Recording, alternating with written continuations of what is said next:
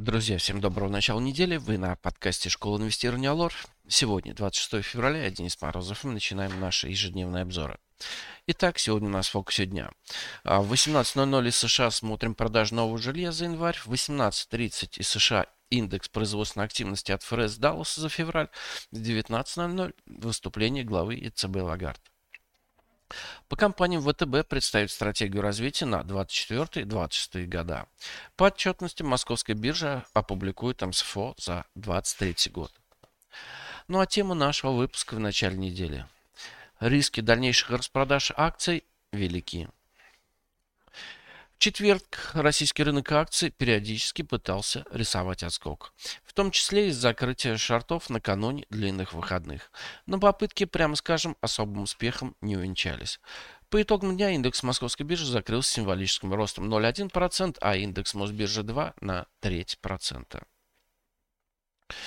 В выходные западные страны объявили о новых санкциях в отношении российского бизнеса. Именно эти ожидания были одной из причин распродаж на прошлой неделе. В том числе под санкции попал Совкомфлот, Мечел и ПИК. Наименее болезненными рестрикции должны быть для последнего эмитента, который всю свою деятельность ведет в России. Не беремся предполагать, как меры отразятся, отразятся на Совкомфлоте и Мечеле, поскольку для оценки воздействия санкций нужно понимать характер расчетов компаний с контрагентами.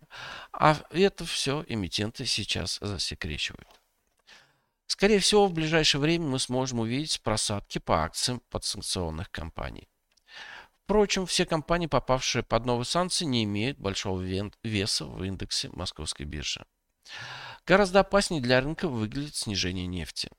Сегодня с утра она теряла относительно пятничного закрытия почти полпроцента и стоила около 80,5 долларов за баррель. Поскольку закрепиться котировкам выше сопротивления в 83 долларов не удалось, вполне логично протестировать поддержку 80 долларов. В том числе с краткосрочным уходом под эту отметку. Пока причин для закрепления ниже мы не видим. С другой стороны, неопределенность относительно санкций ушла в прошлое и уже не будет оказывать психологическое давление на настроение инвесторов. В целом же сегодня ожидаем борьбу за промежуточную поддержку 3150 пунктов по индексу Мосбиржи, пробой которой поставит актуальную цель снижения ближе к 3000 пунктам, где проходит нижняя граница бокового канала, в котором рынок акций поселился в августе прошлого года. При нарастании медвежьих настроений агрессивным инвесторам, быть может, стоит пытаться заработать на продаже фьючерсов на индекс Мосбиржи и РТС. Тревожит нас рубль, который в паре с долларом закрыл прошлую неделю выше важного сопротивления 92,5. Сегодня в первые утренние часы российская валюта дешевел на 0,2%. Доллар стоит, стоил чуть дороже 93 рублей. Значительная часть снижения рубля на прошлой неделе была вызвана страхами попадания под санкции НКЦ, что могло бы парализовать торги долларом на московской бирже. Но худшего не случилось. И сегодня многие инвесторы могут начать продавать доллар, в том числе купленные и как инструмент хеджирования переноса рублевых позиций через выходные.